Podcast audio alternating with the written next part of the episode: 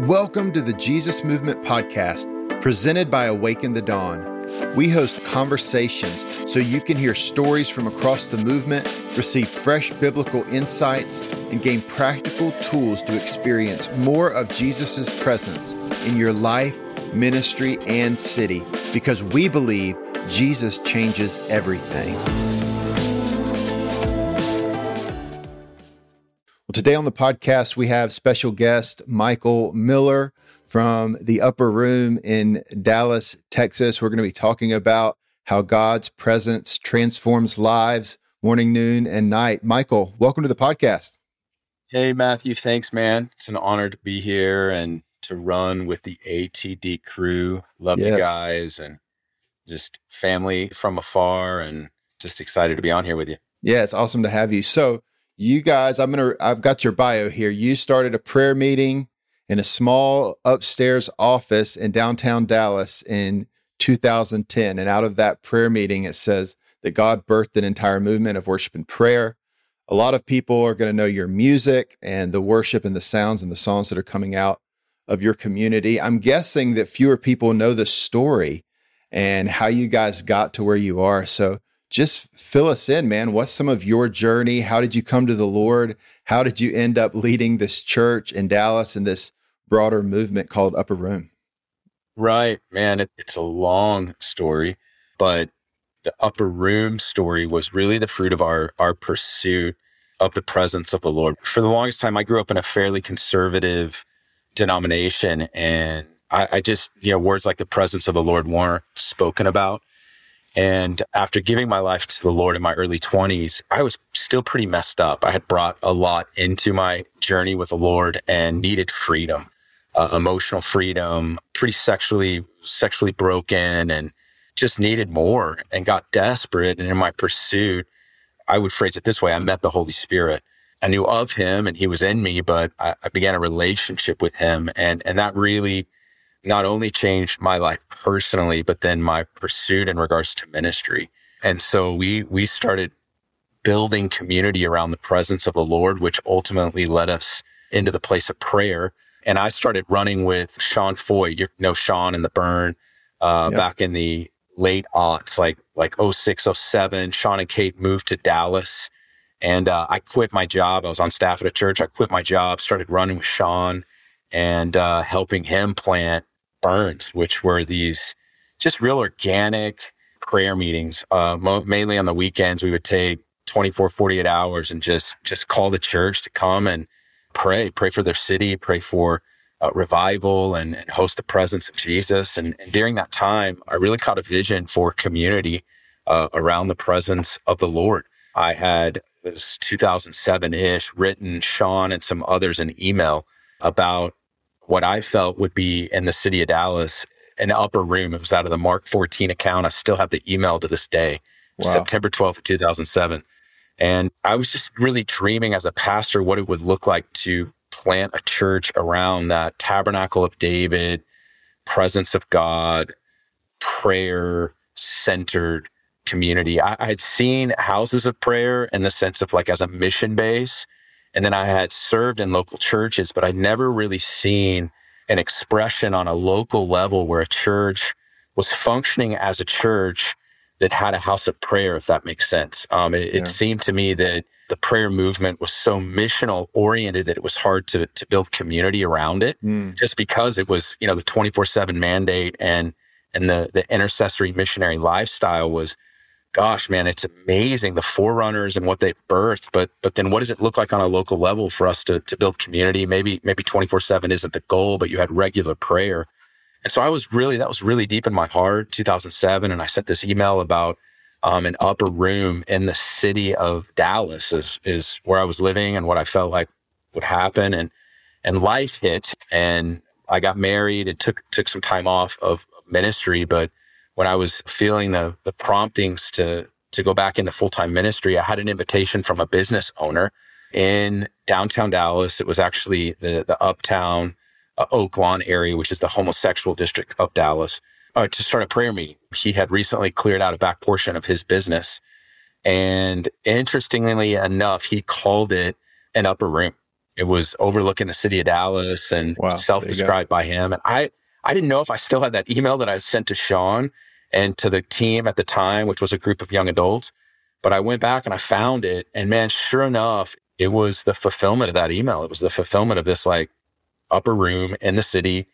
Uh, it's a man carrying a pitcher of water, introduced you to the owner. The owner will show you this large, fully furnished upper room. And I was like, man, I think this could be that. And so just in obedience, we, we went and started a, a, a prayer meeting, uh, Passover of 2010. And we thought we would go from Passover to Pentecost. But man, God breathed on those early prayer meetings uh, on Sunday night. Uh, they extended from Sunday night, we put one on Monday, Tuesday, Wednesday, and eventually had them going seven days a week. So there was just a real grace, I think, for us to build community in that context. So that's the quick and dirty. Like there's a lot of was in Yeah. between, but 2010 we had an I'm invitation from a business owner, so it was really a marriage of ministry in the marketplace and one of the kind of hardest, darkest, most in need of the gospel areas in our city. Wow. Amazing story. I love that. You just said so much, and I'd, I'd love to maybe unpack some of those phrases and terms that you're using that I know are like so central to who you guys are. And they're so central actually to what ATD is all about as well, because we love the presence of God. We love prayer and we love Tabernacle of David. We love all those things. I know that you guys use the phrase his presence transforming lives, which I love that. Maybe let's talk about the presence of God a little bit. I mean, God is everywhere, right? so, what do you mean? What does upper room mean when you guys talk about the presence of God? Because you, you mean more than the fact that sort of God is everywhere, but you mean something more specific. So, to you, what is his presence? It's a great question. I think the presence of God is just that. It's it's the presence of God and and I do believe there are measures, if you will, of of the presence. Like there is the omnipresence, which you know David mentions in Psalms 139. I can go to the highest highs and you're there. I can go into the depths of Sheol and you're there. But this same psalmist says in Psalms uh, 51, "Take not thy presence from me." And so Mm, I, I think right. there's a, a knowledge of his nearness. I call the manifest presence or the especially near presence of God. You know, Psalms 132, I think comes into play here where David made a vow to the Lord that he would build the Lord a resting place. So we call them sacred spaces, sacred places. You know, if you're born again, God lives in you. So there's the in you indwelling, but where two or more are gathered, he says, I'll be with you. And so there's also the with you presence. John 14, verse 17 says, He will be in you and be with you. And so I, I think it's a both and. I I think we cultivate it as Yep. people of God, understanding, you know, the, the fruits of the spirit internally, understanding the, the spirit of revelation internally. But then I do think there's cultivating as well an atmosphere where we learn to host the presence of God, where we tend to Him. It's a both and. It's uh, He's omnipresent Yes. and He's He's ever present, but He's also especially present. And so we attempted to be. I've called it scientist or students. Students is probably a better word of the presence of God. Mm-hmm. Like, like what draws him? What does he like? You know, why does it seem he's more near at times than others? And I, I'm not not talking necessarily about feeling because we walk by faith, but you know, faith is a substance. And so what is that substance? And I, I believe that substance is him. And so many Yeah. times in environments where the presence of Jesus is is manifesting, the, the presence of faith is manifesting. And we cultivate that culture of his presence, which is a culture of faith. And so we've been learning to do that. I think it's been a giant experiment for us for the last 10 years. And so we call it kind of a presence forward church. And we use prayer as a means to the person of the presence, which is Jesus. And so that's been the great experiment here. I, I don't know if that it's a big question, but It is. I don't know if that helps. It's a great kind of the especially near presence, the manifest presence. That's that's the language we use. Yeah, that's so good. And I love that he's in us and he's with us. Both of those that his omnipresence, there's his manifest presence, but that's personal and individual, but it's also corporate, collective that he manifests himself among us as well. I love that. So then my next question if if his presence transforms us, right? His presence transforming. I know you said you're you're still learning, you're still students, but how do you learn to experience more of God's presence? I'm thinking about somebody that might be tuning in and they're saying, I don't feel God's presence. I don't have a sense of his presence in my personal life. Maybe we'll go personal first and then we can sort of think about it more in a corporate way. But an individual that says, I, am not feeling a lot of God's presence or don't have a sense of his presence with me. How do we become aware? Maybe is a good question. How do we become more aware of his presence around us? And maybe part of it is we pay attention, right? which is what you guys are trying to do, right? You're you're you're trying to just notice and stop and pay attention. But yeah, any, any thoughts on someone that maybe is tuning in? You know, I was talking to my daughter last night. I haven't processed this with anyone, so I might as well process it on your podcast uh, right. about about her Sunday morning class yesterday. And they were doing an exercise where they would blindfold. My my daughter's ten, okay.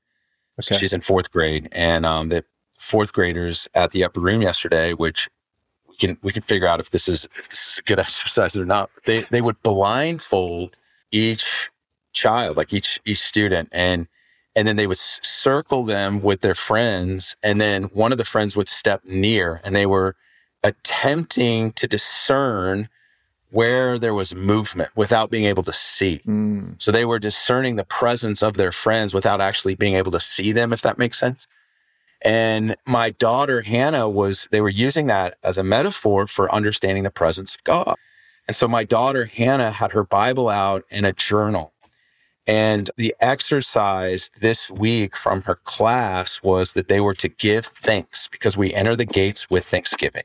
And so thanksgiving is, is a way we approach the Lord. And once we thank him, we wait for him to respond to our thanks. And then she was going to write down what she felt like the Lord was saying. So she was, she at 10 was learning how to cultivate an awareness of God's presence through this exercise. And I, you know, I think we do things consistently. Like my daughter was going to do it in the mornings and the evenings.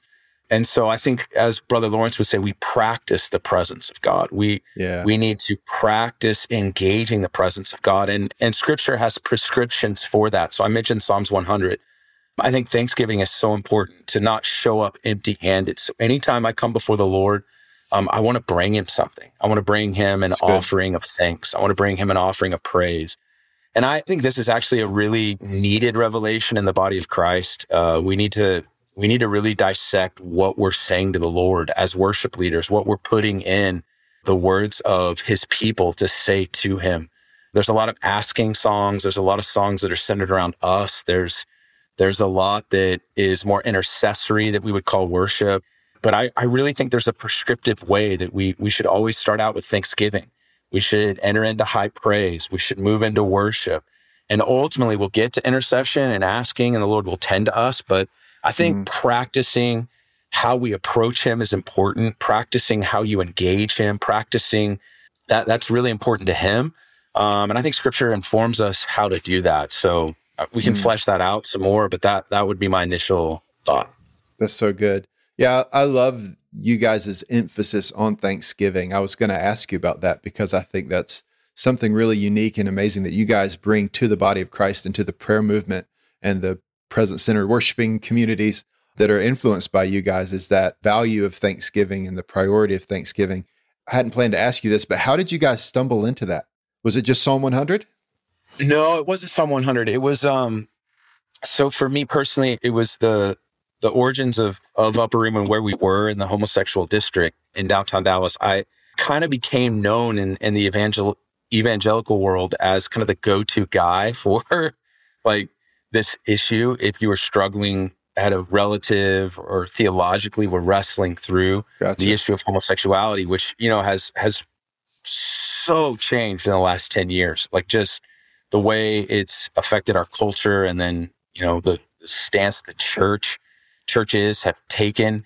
Um, it's just been a topic that has been hard for, I think, leaders to put their arms around. So people were coming and talking to me a lot about it. And so I spent a lot of time in Romans chapter one, just a lot of times looking at that text and then specifically where it says they exchange natural relations for unnatural ones where men, you know, pursued men, women, women. But if you go up in that text, so that's probably like Romans 1, 23, 24, right in there. But Romans 121 was the text that hit me because it says, For although they knew God, although they knew God, they did not honor God or give him thanks. Wow. They didn't honor him or give him thanks. And it says, so God gave them over and they exchanged the truth of God for a lie, you know, and then a litany of sins. Like homosexual is one of probably, I think it's 32 different things mentioned, lying to parents. You know, Paul at one point, he's listing all these things off. He's just like, you know, the, they're going to invent ways to do evil. Like, yeah. he just kind of lumps it all into this one category. Like, sin is the result of this. But I felt like the Lord said, go back to Romans 1 21 go back to what they did not do. For although they knew me, they did not honor me nor give me thanks. And I, I felt like Thanksgiving was a little hinge mm. that would either open or shut the door of heaven. And so, you know, although we know God, do we honor him and do we give him thanks regularly? And I'm like, I'm looking at myself and looking at the community I was in. And so I thought, well, let's just start here instead of looking at homosexuality and looking at, you know, these issues that need to be addressed. They truly do. But what if we, we came back and we participated in this activity of giving him thanks and honoring him? You know, what would that do? What would that create? And so that's kind of how I, we stumbled upon it. it. It's interesting in, in Revelation chapter four, that same phrase, honor and give thanks is mentioned. And it's, I believe it's the elders that are next mm. to the four living creatures.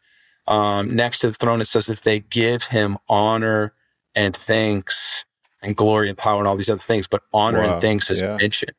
And I think it's a right response to the Lord. I think Thanksgiving is a right response to truly seeing Him, whether I feel it or not. And so we usually thank Him until our hearts start to burn for Him. Yeah. Thanksgiving is kind of a, a kickstart for the heart. And so it's not just, you know, liturgical that we just thank you, God, thank you, God, thank you, God, but we thank Him until our hearts start to connect to our words, our hearts start to connect to our thoughts. And that's yeah. when the prayer meeting in our world really begins when faith hits the offering of thanks. Yeah. Wow, that's so good. I didn't know that story and I'm glad I asked. I hadn't planned on asking, but that's that's really awesome. Romans 1. That's amazing. And to me Thanksgiving, you know, helps us become aware of God's presence because it's it's recognizing, right? We we stop and we ponder and we reflect and we realize, well, God's been with us. He's with us now he's been involved in the entire journey of our lives. Yeah. And then it helps us to we go, wow, God's been there. And we go, wow, God is with us. And it helps us to be sensitized to yeah. his presence with us. I think it's Psalms 90, Psalms 90, like verse two, it says to come before his presence with thanksgiving. So there's a mm. real connection to coming before the presence and the act of giving thanks. So it's Psalms 92. 92. Awesome. Yeah. Come before 92. his presence with thanksgiving. Amazing. Good. Thanksgiving. So I think that would, you know, my earlier question about how do we experience more of God's presence? I think that's to me that's so so practical, but so powerful. Give thanks intentionally. Make that a part of your prayer life. Make that a part of your, you know, corporate worship times. If you're a worship leader or gathering with your family, leading your family in devotions, you know, engage in thanks. Stop and reflect and see where God's been active in your life. And that's going to lead you into his presence with us right now. So good, man. And anything else you can think of in terms of just how you guys are finding? I mean, you guys are students, I know, scientists or however you said it, uh, of the presence of God. Is uh, I know it's not a formula, and that's the challenge sometimes I think in talking about it is you want to know how do we come into God's presence? And then part of that is you just kind of have to learn it yourself because it's a relationship. But Anything else you could share that maybe you guys have gleaned or some things you're learning about how do we host the presence of God other in addition to Thanksgiving? Yeah, I I think a really important one for us and again, we're learning something new every day. So this is this is an ongoing experiment, but I yeah. think our our pre-briefs and debriefs are so important because mm. we're, we're we're talking about doing it together. It, it's not it's not an individual sport. It's it's something that we're doing as a team. And so there's anywhere from two to 12 people on a team. And so one, connecting relationally before, just connecting our hearts, connecting our lives, uh, and a pre-brief, which is 30 minutes before a set. But then after a set, we will really walk through the various moves that took place in a two hour prayer set. So we'll mm. walk through uh, the the time of giving thanks. We'll walk through why people sang certain things and prayed certain things. And, you know, was there unity in that set? Was there faith in that set? What was their faith for? You know, was there submission to one another? When I started praying this prayer where you submitted to what I was praying? Were you really listening? Were you encountering what I was encountering?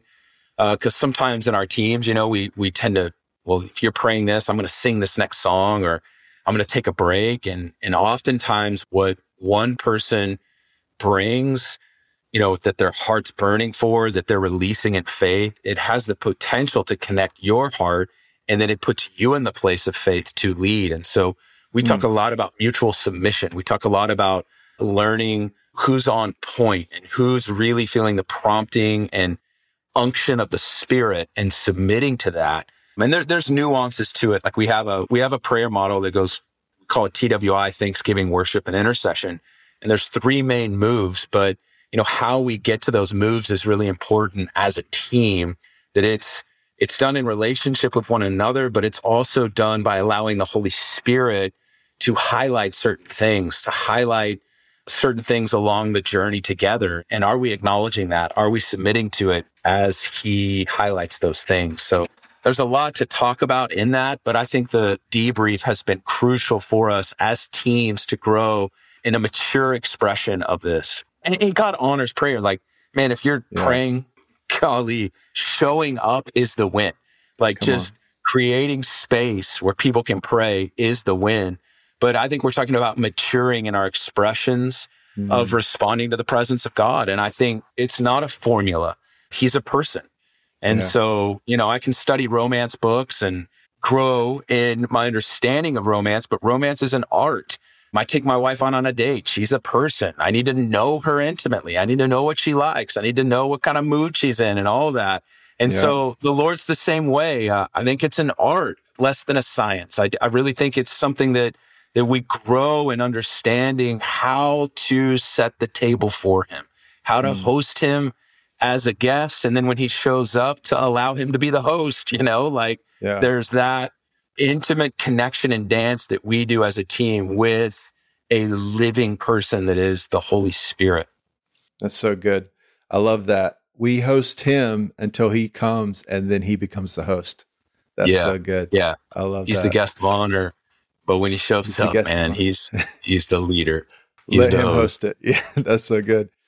I love that. Awesome, man. Well, again, his presence transforming lives. I would imagine as you guys are learning to host the presence of God over these 10, 12 years now, you guys are probably seeing some of that transformation happening in people's lives. So just wondering over the course of your journey with Upper Room, whether it's in the early days or now, do you have any stories or testimonies of things that God's done that really stick out to you as the impact as you guys are hosting the presence of God? I know you're not worshiping primarily to get something, but I know that as we spend time in God's presence, things change and He does what He always does, which is to make things more like heaven on earth. So, what are some of the things you guys have seen over the years? Is there anything that sticks out? Attention, pastors and ministry leaders. We want to invite you to an ATD Leadership Summit in Salt Lake City, Utah, July 26th through the 28th. This ATD Leadership Summit is for leaders from across America that carry a shared value of hosting the presence of God through day and night worship and prayer and gospel proclamation. Our Awaken the Dawn team will be hosting the event, including David Bradshaw, Matthew Lilly, and David Valier. When you join us for this summit, you will experience real and refreshing connection with like hearted leaders in an informal, fun, and relational environment, including four free meals together. Teaching and training sessions catered to pioneering, presence centered ministry leaders, spirit filled and life giving times of worship, prophetic ministry, and prayer to refresh your heart interactive breakout sessions and workshops to dialogue about practical ministry challenges, and a regional worship and prayer gathering the weekend after the summit. To learn more and register, go to awakenthedawn.com today. Again, join us for the ATD Leadership Summit in Salt Lake City, July 26th through the 28th. Register now at awakenthedawn.com. We can't wait to see you there. Yeah, I think the the most common testimony that we see because of again the context our church is planted, it's urban, uh, post-Christian, context, a lot of young millennials have left the suburbs, left their home, and moved into a downtown urban context. And many of them left their faith. They left, you know, the Jesus that they grew up with in an environment where the presence of Jesus is central. I would call it a culture almost of the presence. Mm. When they come into that environment, um, it has been amazing to watch them get reintroduced to a Jesus they attempted to leave. So many moments where parents have come to the upper room and they are so weirded out. Like we worship for an hour. There's dancers. There's sometimes flags. Yeah. You know, just it's very expressive, very expressive. And so a lot of parents are extremely uncomfortable in that environment, but they're watching their backslidden son or daughter weep as they sing songs to Jesus. Mm-hmm. And they're saying, they're saying, I, I, you know, I, I don't know what's taking place here. I don't fully understand it all, but I see the fruit of it in my son or my daughter. And, and I always get to tell parents like, like this is, this is the seeds that you've planted growing in their life. It may look different. it may not be, you know, in, in the traditional way that you raise them, but this is that seed being expressed. And, and so for them to be able to connect, you know, their roots to what now the kid is expressing and growing in, and now they're coming to our school or spending time in the prayer room. That that's so rewarding uh, to me. Um, and I think it's the harvest. Just a lot of people that have attempted to deconstruct Jesus or deconstruct the church or attempt to leave their faith. We're watching a lot of those hearts, man, come alive in in, in new ways. And I, I just I just think God is really captivating millennials. And then we're seeing a harvest of Gen Z right now. Like mm. Gen Z is on fire for Jesus, man. They're, I yes. think they're one of the most radical generations I've seen. I'm, I'm 45, but man, some of these Gen Z kids, they are sharing their faith daily. Yeah. Wow. It is crazy how missionally driven, how missional they are, how cause oriented they are. Yeah. Would would be a good way to put it. Yes. So those are it's it's the youngsters that got me burning. We I could share testimonies about um, the homosexual community. I've I've married a, a, a lot of men who are formally in the lifestyle. I've seen them marry women and you know get restored in their sexuality, fall in love with a, a woman, and now they have kids and families. And it's just been amazing, awesome to watch what the Lord has done in those regards. Yeah. But the most exciting thing is the young millennials and Gen Zers. Yeah, yeah. I can tell it's near to your heart. I, I can hear you getting emotional about it even as you share. It's amazing. Yeah, we saw it last night. I was thinking of a specific young adult that came to Jesus last night who Come on. He, yeah. he hates church. That yeah. was his words. I hate church. I'm like, you're in one. and he's like, I hate church. And you know, Bob Bob Hazlett gave us a word who amazing prophetic voice, but he said, yeah. he said, you're gonna, this is in the earlier days of the upper room. He said, you're gonna make church not a dirty word anymore. And I think for a lot of young people, church has, has had a kind of a, they've had a tainted view towards it. And, and that word's being redeemed in their minds and hearts, just seeing the, the power of what it's like to be a part of a local church. Yeah, that's incredible.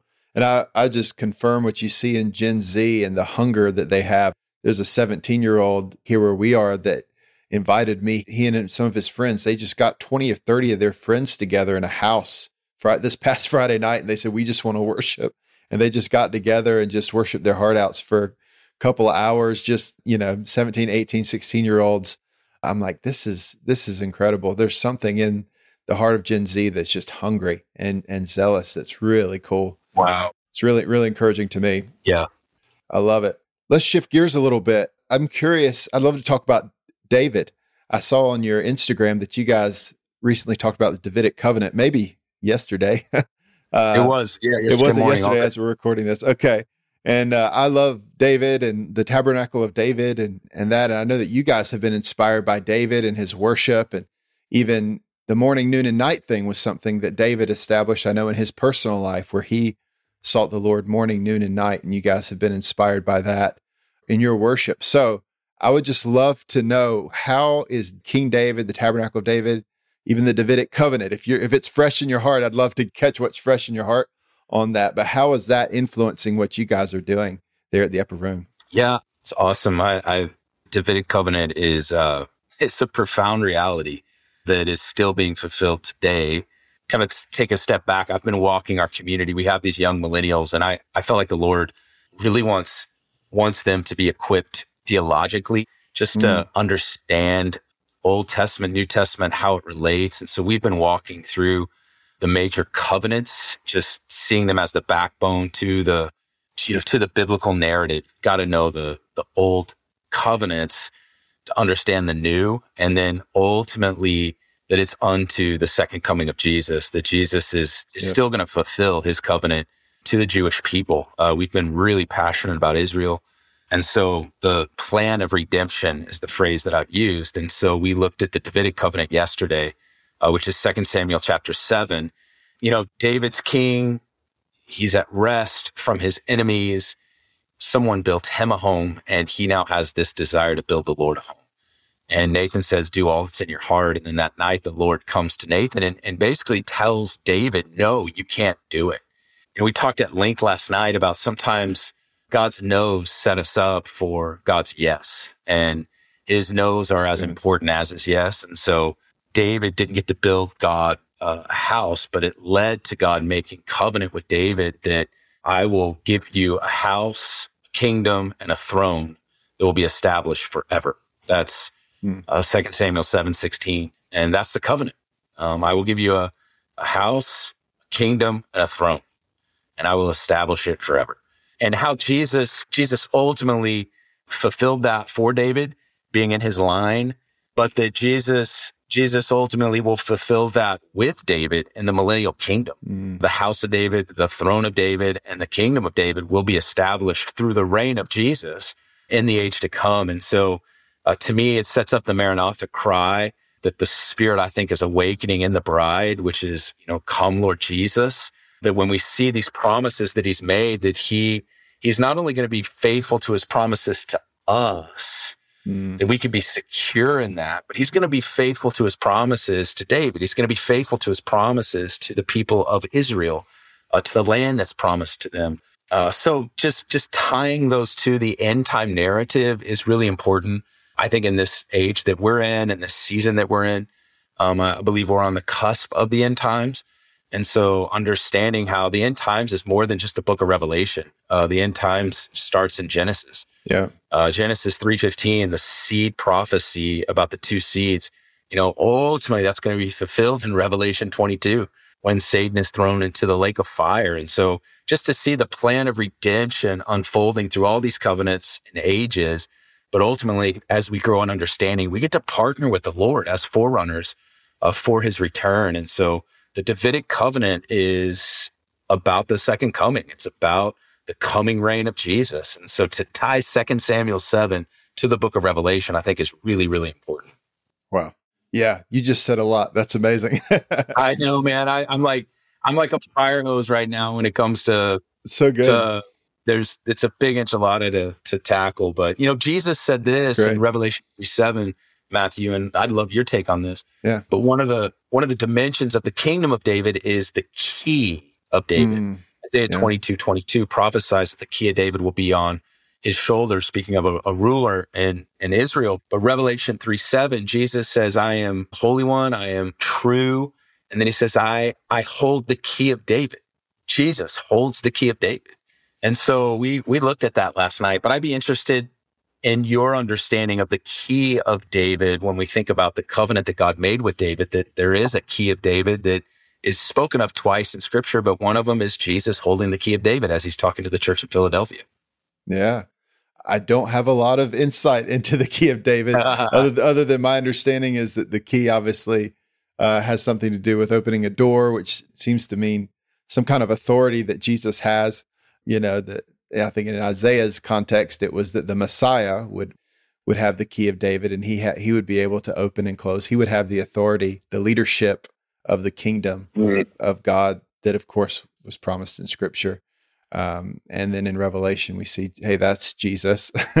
he is yeah. the Messiah. He's the one Isaiah was pointing to that w- would have the key of David, which is that Davidic kingdom that was promised uh, in Second Samuel seven. And uh, so I, I, don't have much more insight into it than yeah, that. no, I, I think that's I think that's beautiful. I think I think it's uh you know the loosening and binding in both both scriptures it talks about what will open what no man can close and it will shut what no man can open yeah. um, just the authority that that is given in that and i, I think of matthew 16 when jesus right. says i give you keys of the kingdom right. um, what you loosen on earth will be loosened what you bound will be bound and just that that concept of of the authority to release the kingdom of god on the earth that right. uh, we've been commissioned to do so anyways yeah. big topic but yeah that that second samuel 7 is i think a vital chapter for the church to understand um, just the covenant that God made with David, the Davidic covenant, which ties to the Mosaic covenant, which ties to the Abrahamic covenant. Those are so, so important for us to, to really understand. Yeah, it's so good. And there's, you mentioned Psalm 132 earlier, which is one of my favorite Psalms. And you see the some of the same idea in there. If you look at kind of the first half of that Psalm, it's David, you know, his vow to the Lord, I will not give sleep to my eyes or slumber to my eyelids until I find a place for God. But then the second half of the psalm is actually God's covenant. It's his promise, his vow to David. And that's when it rehashes basically the Davidic covenant in at the end of Psalm 132. And kind of David saying, God, I want to make a place for you. And God's saying, Well, that's a good cry. That's a good desire. You want my presence, but I'm going to do it. Jesus is ultimately the one who has done it and will do it when he returns, that he will bring that kingdom and that house and he will, you know, bring all these things together, all these promises and all this longing, um, all this stuff that's been building in that big narrative that you're talking about. That ultimately Jesus is the one that's going to do that. God's going to do it. It's His zeal yeah. for His house. Yeah, and that He's the one that's gonna gonna see all these things completed. Yeah, I would encourage leaders that are listening.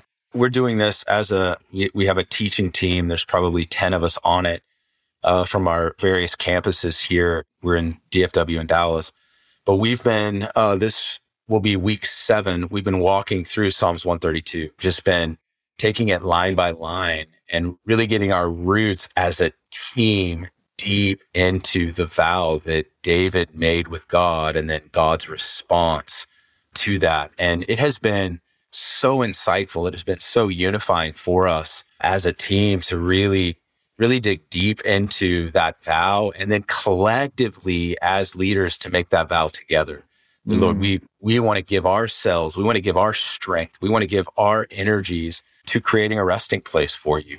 I think it's a really powerful chapter for teams to really gather around, to set before their hearts and to set before their communities. Because I do think a grace falls upon that pursuit. And you see yeah. the grace that fell upon David based on the vow that he made probably as a young man. Right. It was kind of what gave David the ability to be David, to show up and slay Goliath, to yeah. ultimately be anointed king. It's really just a powerful, powerful chapter. Yeah, so good. And I know that for Awaken the Dawn, it's been an important chapter from the beginning. It's actually how David, one of the main ways that David Bradshaw and I connected was over Psalm 132. So, yeah. I mean, you've got, you got a David leading you guys. Yeah, exactly. My middle name is also David, so oh, that's it, good. It, it, works out well. That's amazing. But, you know, just just one other comment on the Davidic covenant. It's so helpful to think about these big picture ideas in the scripture. This kind of big narrative, the return of Christ, the covenants, all these kinds of things, because so many times we think of God's faithfulness, like you said, in terms of His faithfulness to us and our individual promises that we've received, or our own personal callings, or the breakthrough that's coming, we think of it as sort of our circumstances changing and, and all those things happen, but it, it changes how you think about his faithfulness. It changes how you think about when you sing a line in a song about what God's going to accomplish and how he's going to bring a breakthrough. And it's not just what he's going to do for my life. You start thinking about these big themes about like, whoa, it's going to be his faithfulness to Abraham's, the promise he made to Abraham and David and all these guys throughout history and we're swept up and caught up and grafted into all of that and that big picture. And like he's going to help our lives but also there's like a, a capital b breakthrough coming you know? And uh, yes. and the, the macro level you know stuff that god is doing his faithfulness. And i think it's so helpful that we to, to keep us from becoming too self-centered or or self-focused when we think of some of these things and we sing some of these lines and some of these songs. So anyway, that was on my heart, and so I just wanted to mention that too. No, that's beautiful. It is. It is easy to, uh, yeah, to get over ourselves. That's the key. Yeah. I think I think that's what we're all learning to do. For sure. Well, also, hey, Michael, I know we're running out of time. Any kind of like, like closing thoughts, there encouragement you might want to leave with Awaken the Dawn and our movement? You guys are forerunners. Like, I just want to encourage those listening that they're not alone. There's a lot of people contending for what they're contending for. And I think sometimes, per what you were just talking about, it's sometimes hard to see beyond our reality.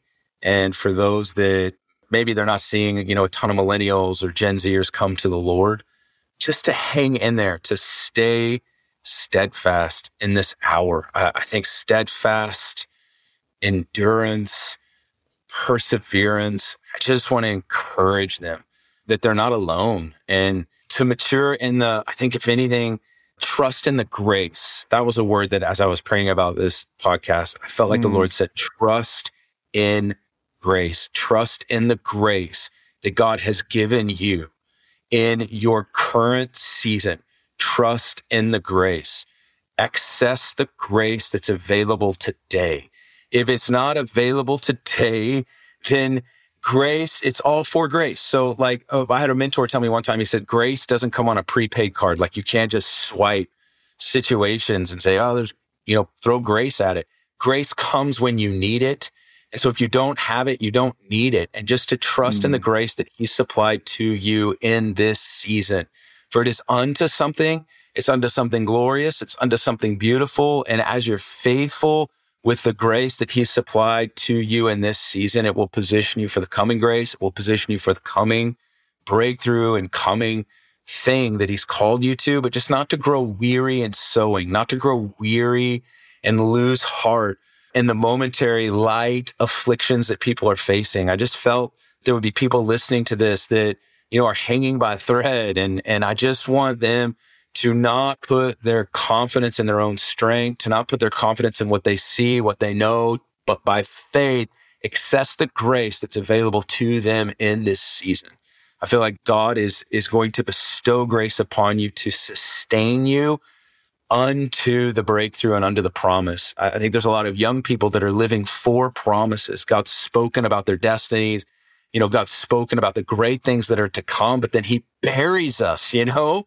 He hides us. He plants us in prayer rooms. And it's like, oh my gosh, I'm in an empty room. And I want mm. them to know that it is a graveyard and they can beautifully die and that God's going to work.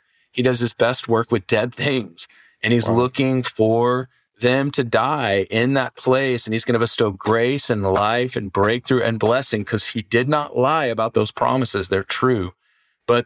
Sometimes the process to get there is different than we imagined. It takes sometimes quote unquote longer and just to wait on the Lord, to wait on the coming grace. I, I really felt a burden for a few leaders getting on this call that the Lord was saying, trust in grace. Mm. So crucial.